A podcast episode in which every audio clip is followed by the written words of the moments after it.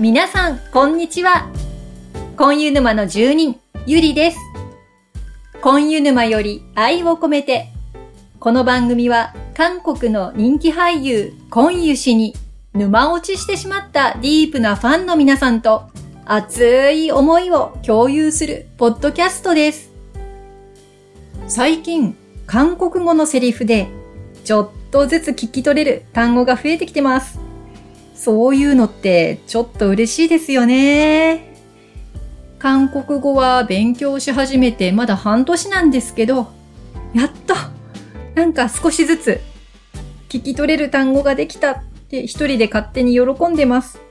で、最近、その職場とか家庭でついついその韓国語が口について出てきちゃいそうな時があって、まあ、例えばあの、チェゴとか、テバーとか、パリパリとか、チャレッソとか、やーとか、やーとか言って子供に向かってやーとか言いそうになる。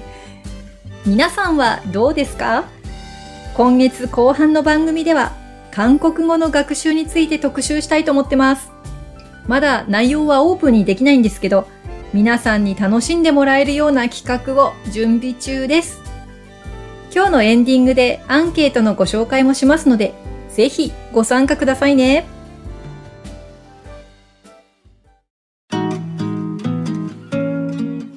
今回は沼の皆さんからのご質問と思ったんですけれども、ちょっとアレンジしてみました。沼の皆さんから、婚友さん以外の推しを教えてというのは結構いただいておりまして、婚友さん以外で好きだった人、婚友さんに沼る前に沼ってた人とか。でもそれそのまんま紹介してしまいますと、なんか婚友さん以外の番組になってしまうので、今回は、コンユさんと共演してほしい人は？というアンケートにしてみました。皆さんおすすめの方が、コンユさんと絡むと、どんな風になるのか想像しながらお聞きください。さあ、最初にご紹介していきますのは、まず、コンユさんと共演経験のある方。まず最初にご紹介するのは、イ・ドンウクさんです。ドンウクさん、トッケビでね、死神の役をしてくださったドンウクさんですけれども、3人の方からまた共演してほしいなというメッセージが来てます。まず、ポッドキャストネーム、ポテチテタさんから。今湯の笑顔が素敵に見える。他のドラマの NG 集を見ても楽しそうだし、イ・ドンウクの魅力も引き出せそう。お二人目はゆりかさんから。仲良しの二人だから、息も合うの間違いない。ぜひ、釣りしている風景が一番面白そうなので、共演してほしいなはい。そして、ペコ4201さん。ますます色気マシマシのキムシンとワンヨの、また息の合った演技が見たいです。このお二人のコンビネーションは最高だと思います。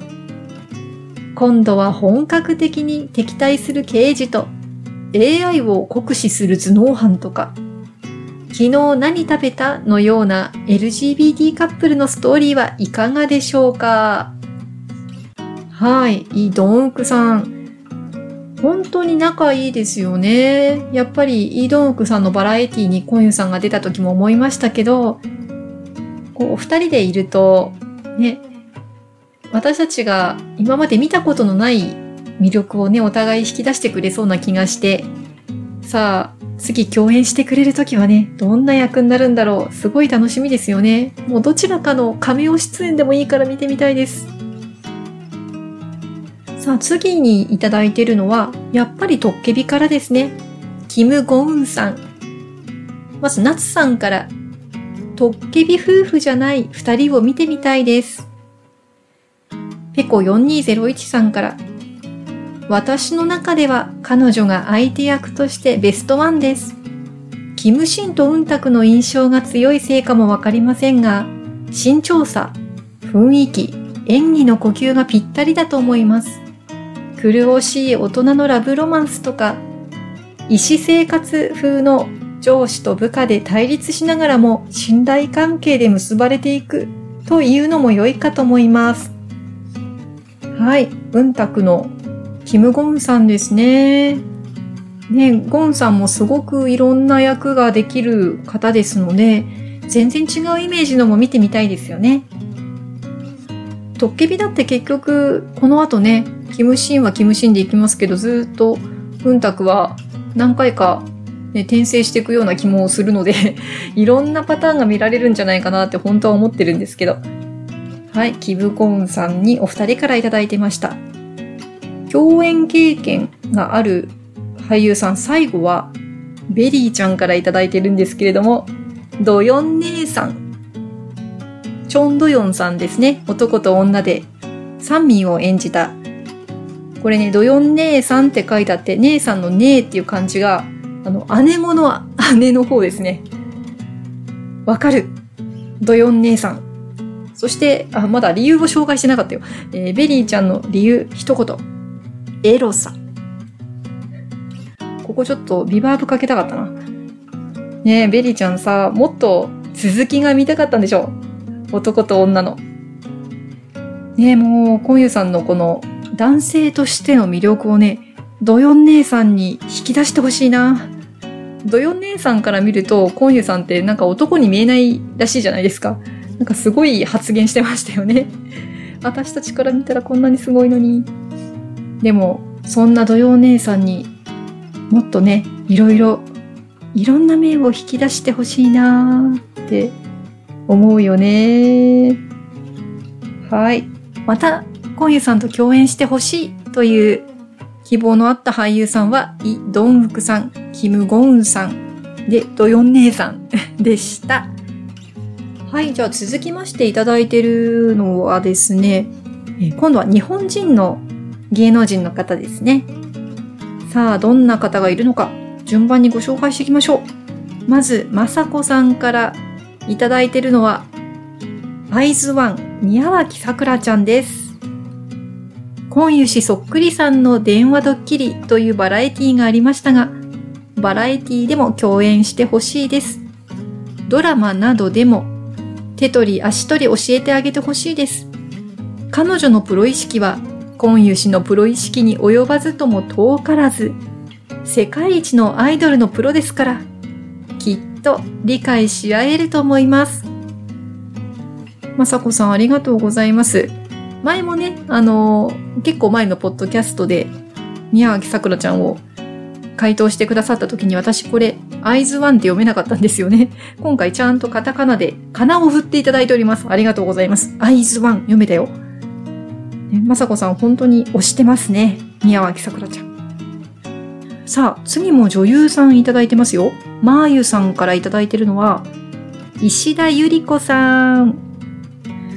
演技が上手くて、綺麗で可愛くて、謙虚で、保護犬活動もしている大好きな女優さんです。コンユ氏と似ている気がします。コンユ氏が彼女をどんな目で見つめるのか見てみたいです。いやー、石田ゆり子さんが来るとは思いませんでした。でもね、想像してみると、確かになんとなくこの身にまとってる雰囲気が、うん、確かにコンユさんと似てる気がします。もうちょっと言うと、ちょっと天然っぽいところが なんだろう、ほわーんと、あったかいほわーんとした感じがなんか似てる感じがします。すごい、なんて言うんだろう、可愛い感じ？うん。キュートな感じがすごく似てると思います。はい、ありがとうございます。さあ、次からは、えー、男性の俳優さんが続きますね。えまず、ちえさんからいただいてるのが、伊藤健太郎さん。以前ドラマ、足ガールを見て、今湯氏に似てると思ったのです。目元とか雰囲気が似てませんか？イボ兄弟役で共演してもらいたいな似てる。そう、私、実は足ガール見てたんです。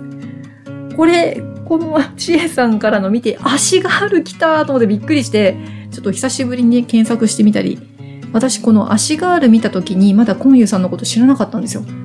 で、今改めて拝見しますと確かに目元似てます。特に目パッチリしたとこ。うん、なんかビッグみたいなね、あのー、ちょっとこう近い兄弟みたいな感じの設定だとすごいしっくりくるかもしれないですね。はい。えー、次はですね、ビッケさんから、玉木宏さん。日本の推しで同い年。イケメンで目の演技が良い。声も二人とも好きなので共演が楽しみ。おー、玉木宏さんね。私結構顔も好きですよ。声もね、なんかちょっと日本人離れしたような声、声質のような気がしますね。これ、コンユさんとセリフの掛け合いしたら、とても聞き入ってしまいそうです。はい。さあ、次はですね、ペコ4201さんからお二人来てますね。まずお一人目。上川隆也さん。日本人で唯一出演ドラマを追いかける俳優さんです。大地の子の迫真の演技に心持ってかれました。コンユさんと同じく目で演技される方なので、日韓共同ドラマ共演される機会があればと思います。ね、実力派俳優さん来ましたよ。これはなんか重厚なドラマがね、似合いそうですよね。はい、もう一人。今度は、綾野剛さん。生と同、ノーマルとアブノーマルを巧みに演じ分けられる俳優さんです。カーネーションとミュー404では全く印象が異なります。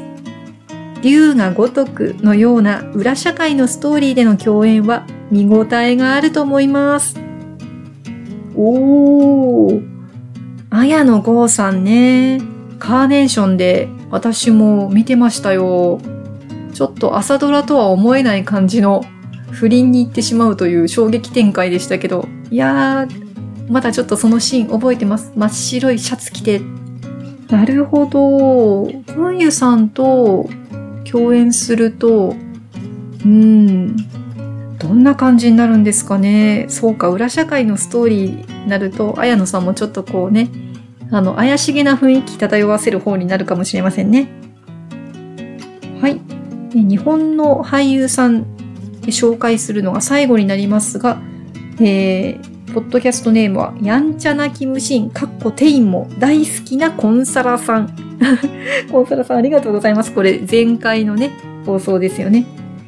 あの、やんちゃなキムシン大好きって言って、あの、私、テインも好きですよねって聞いたので、ありがとうございます、コンサラさん。はい、コンサラさんからいただいてるのが、木村拓哉さん。木村拓哉さんが好きで、以前にイ・ビョンホンさんとヒーロー映画ですね。で、共演されたことがありますが、ぜひ、コンユさんとも共演して、日韓の友好関係の架け橋になってほしい。今、国の関係はあまり良くないけど、両国の政治家を演じて、仲良くできるというお手本を見せてあげてほしい。木村拓哉さんね、あ、イ・ビョンホンさんと共演されてたんですね。存じ上げませんでした。結構すごくないですか、ビョンホンさんと。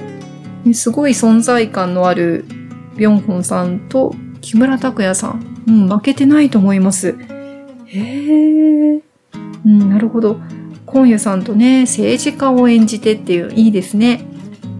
ね、最初はちょっとこう敵対していても、最後には何か共通の目的に向かって、お互いの国を動かしていくという感動ストーリーをぜひ見てみたいものですね。はい。あ、ごめんなさい。もう一人いた。そう。鳥で取っといた。もう一人いたよ。日本人の俳優さん。バナナンさんからいただいてます。荒川よしよしさん。韓国の女優さんはあまり知らないし、日本の女優さんは選びにくい。コンユさんに日本に来ていただき、アウェイになるのは申し訳ないので、日本の俳優さんに韓国に渡って共演していただきましょう。コンユさんと張り合える同世代で高身長の日本の俳優を以前分析した結果は、分析したんだ。伊藤秀明さんや坂口健二さん、鈴木良平さんでしたが、そもそもコンユさんは尊い存在なので、張り合わなくてよいと気づきました。よって、竜が如く劇場版で共演した個性派俳優の荒川よしよしさんと再会していただこうと思いました。よしよしさん、韓国語喋ってましたしね。再度頑張ってもらいましょう。いかがですか？でも、松重豊さんもいいなぁ韓国の俳優さんはハイスペックすぎるので、日本の俳優は小さいと思われないようにせめて身長だけは死守したいと。よしよしさんは、コンユさんと同じ183センチ。松重さんは188センチです。あえて超個性派、年配と、コンユさんと被らないように考えました。おー、これは二人でしたね。よしよしさんと松重さん。あちなみにですね、私あの、よしよしさんの本名、本名じゃない違う。よしよしさんのお名前をここで初めて知りました。すごくしょっちゅう見ている CM でもドラマでも拝見しているお顔なんですけれども、お名前を存じ上げませんでした。ググって、ああ、この人だって思いました。すみません。しかし、よしよしさん、183センチあるんですか？全然見えない。びっくりです。松重さんもそんなにでかかったの？全然しも、ね全然わからなかった。いや、このトリオは見たいですよ。見たすぎる、ちょっと。波乱万丈な映画を希望します。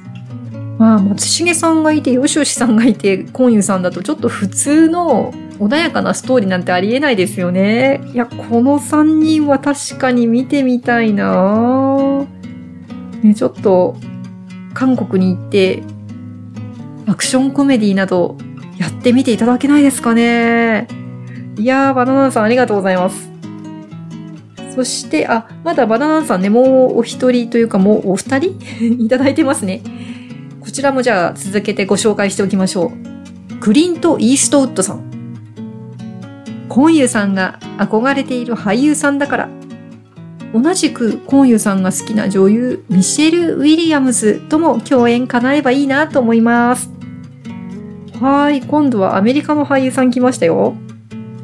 クリント・イーストウッドさん。私も、ね、好きですよ。御年90歳。コンユさん、早く早く共演して身長、自称193センチ。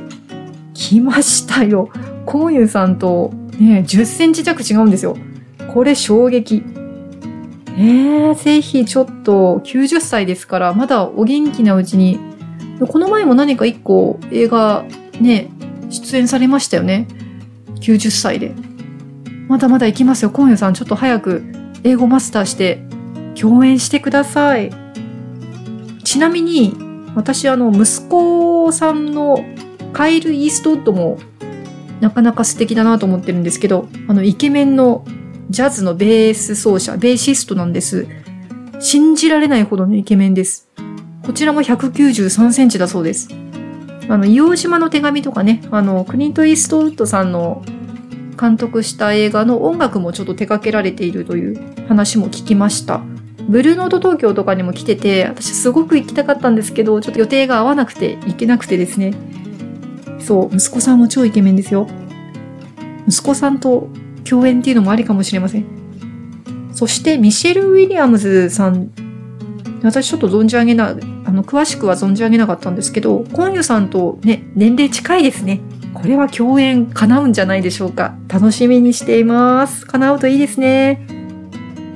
さあ、コンユさんと共演してほしい人たちの、ね、日本の俳優さん、あとアメリカの俳優さんもありましたけど、いよいよ、やっと、韓国の俳優さんの方に行きたいと思います。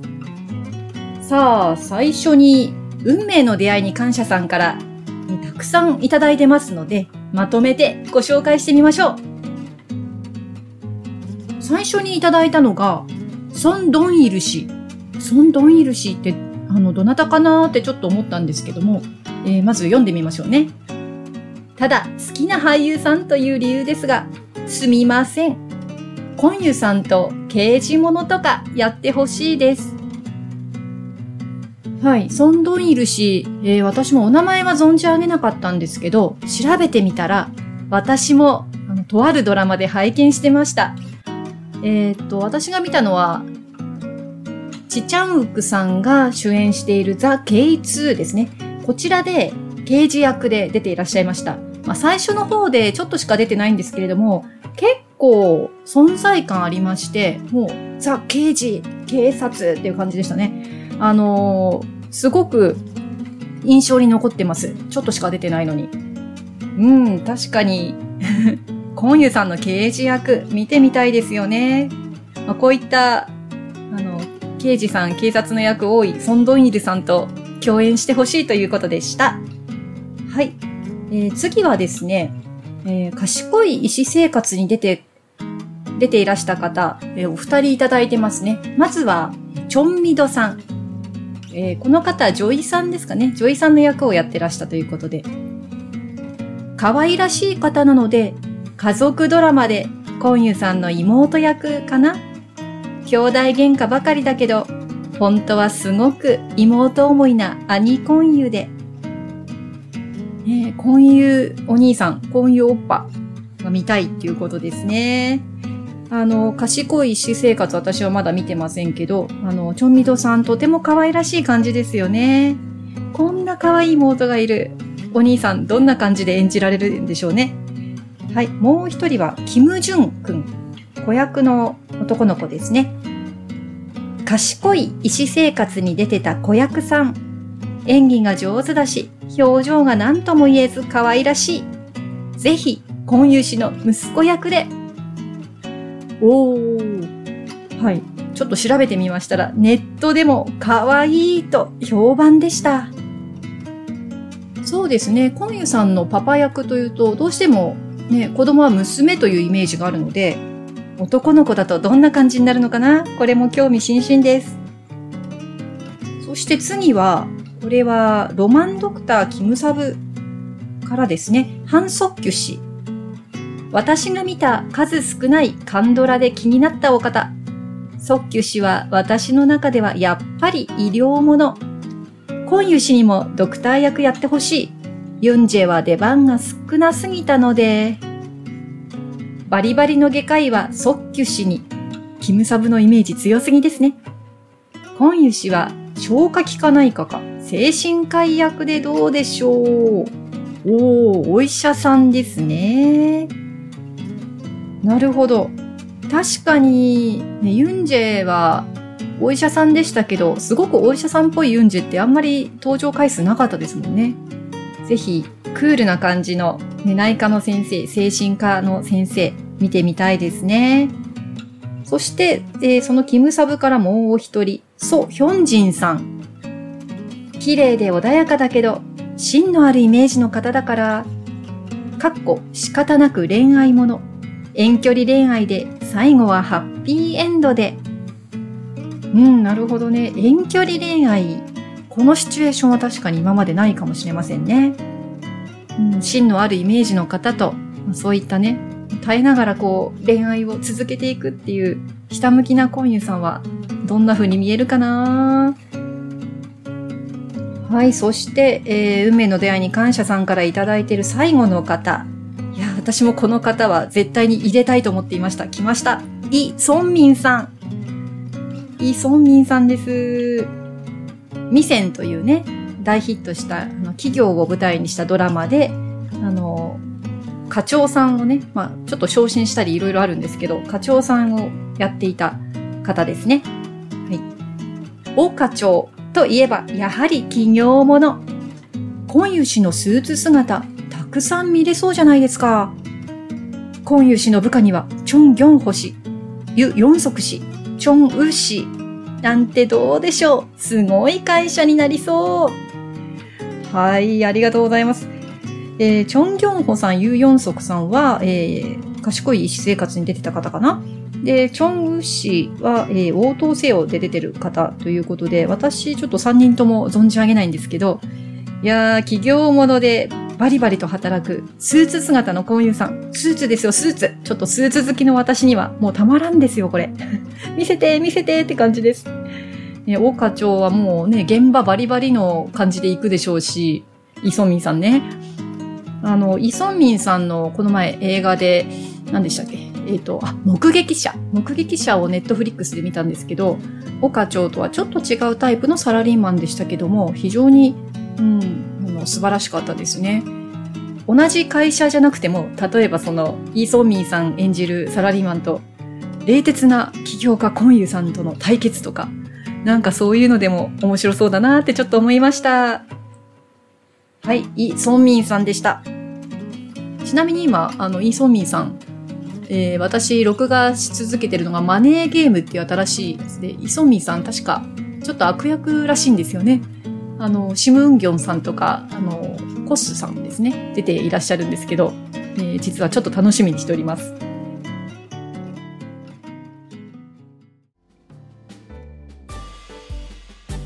はい、えー、途中ですけれども、今日は、コンユさんと共演してほしい方、ね、どなたでしょうということで、前半をお届けしました。いかがでしたでしょうか？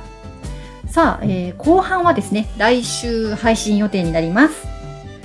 さて、えー、アンケートの方ですけれども、今月の後半は、沼の方からのご質問で、どうやって韓国語を勉強してますか？というものを取り上げたいと思っております。アンケートでは勉強方法をポチポチっと選べるようになっています。まあ、例えばテレビの韓国語講座とか、スマホのアプリとか、どんな学習方法があるのかまとめてご紹介できればと思っています。あと、学習で悩んでいることがあれば、ぜひお寄せください。また参考までに、え韓国語の好きなセリフとか言葉もお寄せいただけると嬉しいです。いつもより時間をかけて企画しております。アンケートにご参加いただくと配信を聞くのが楽しいと思いますよ。ぜひお寄せくださいね。締め切りは2020年9月10日木曜日朝5時半です。Twitter、Instagram、Facebook、ブログでもご案内してまいります。それでは、お聞きいただきありがとうございました。今湯氏への思いで皆様の日常が幸せいっぱいでありますように。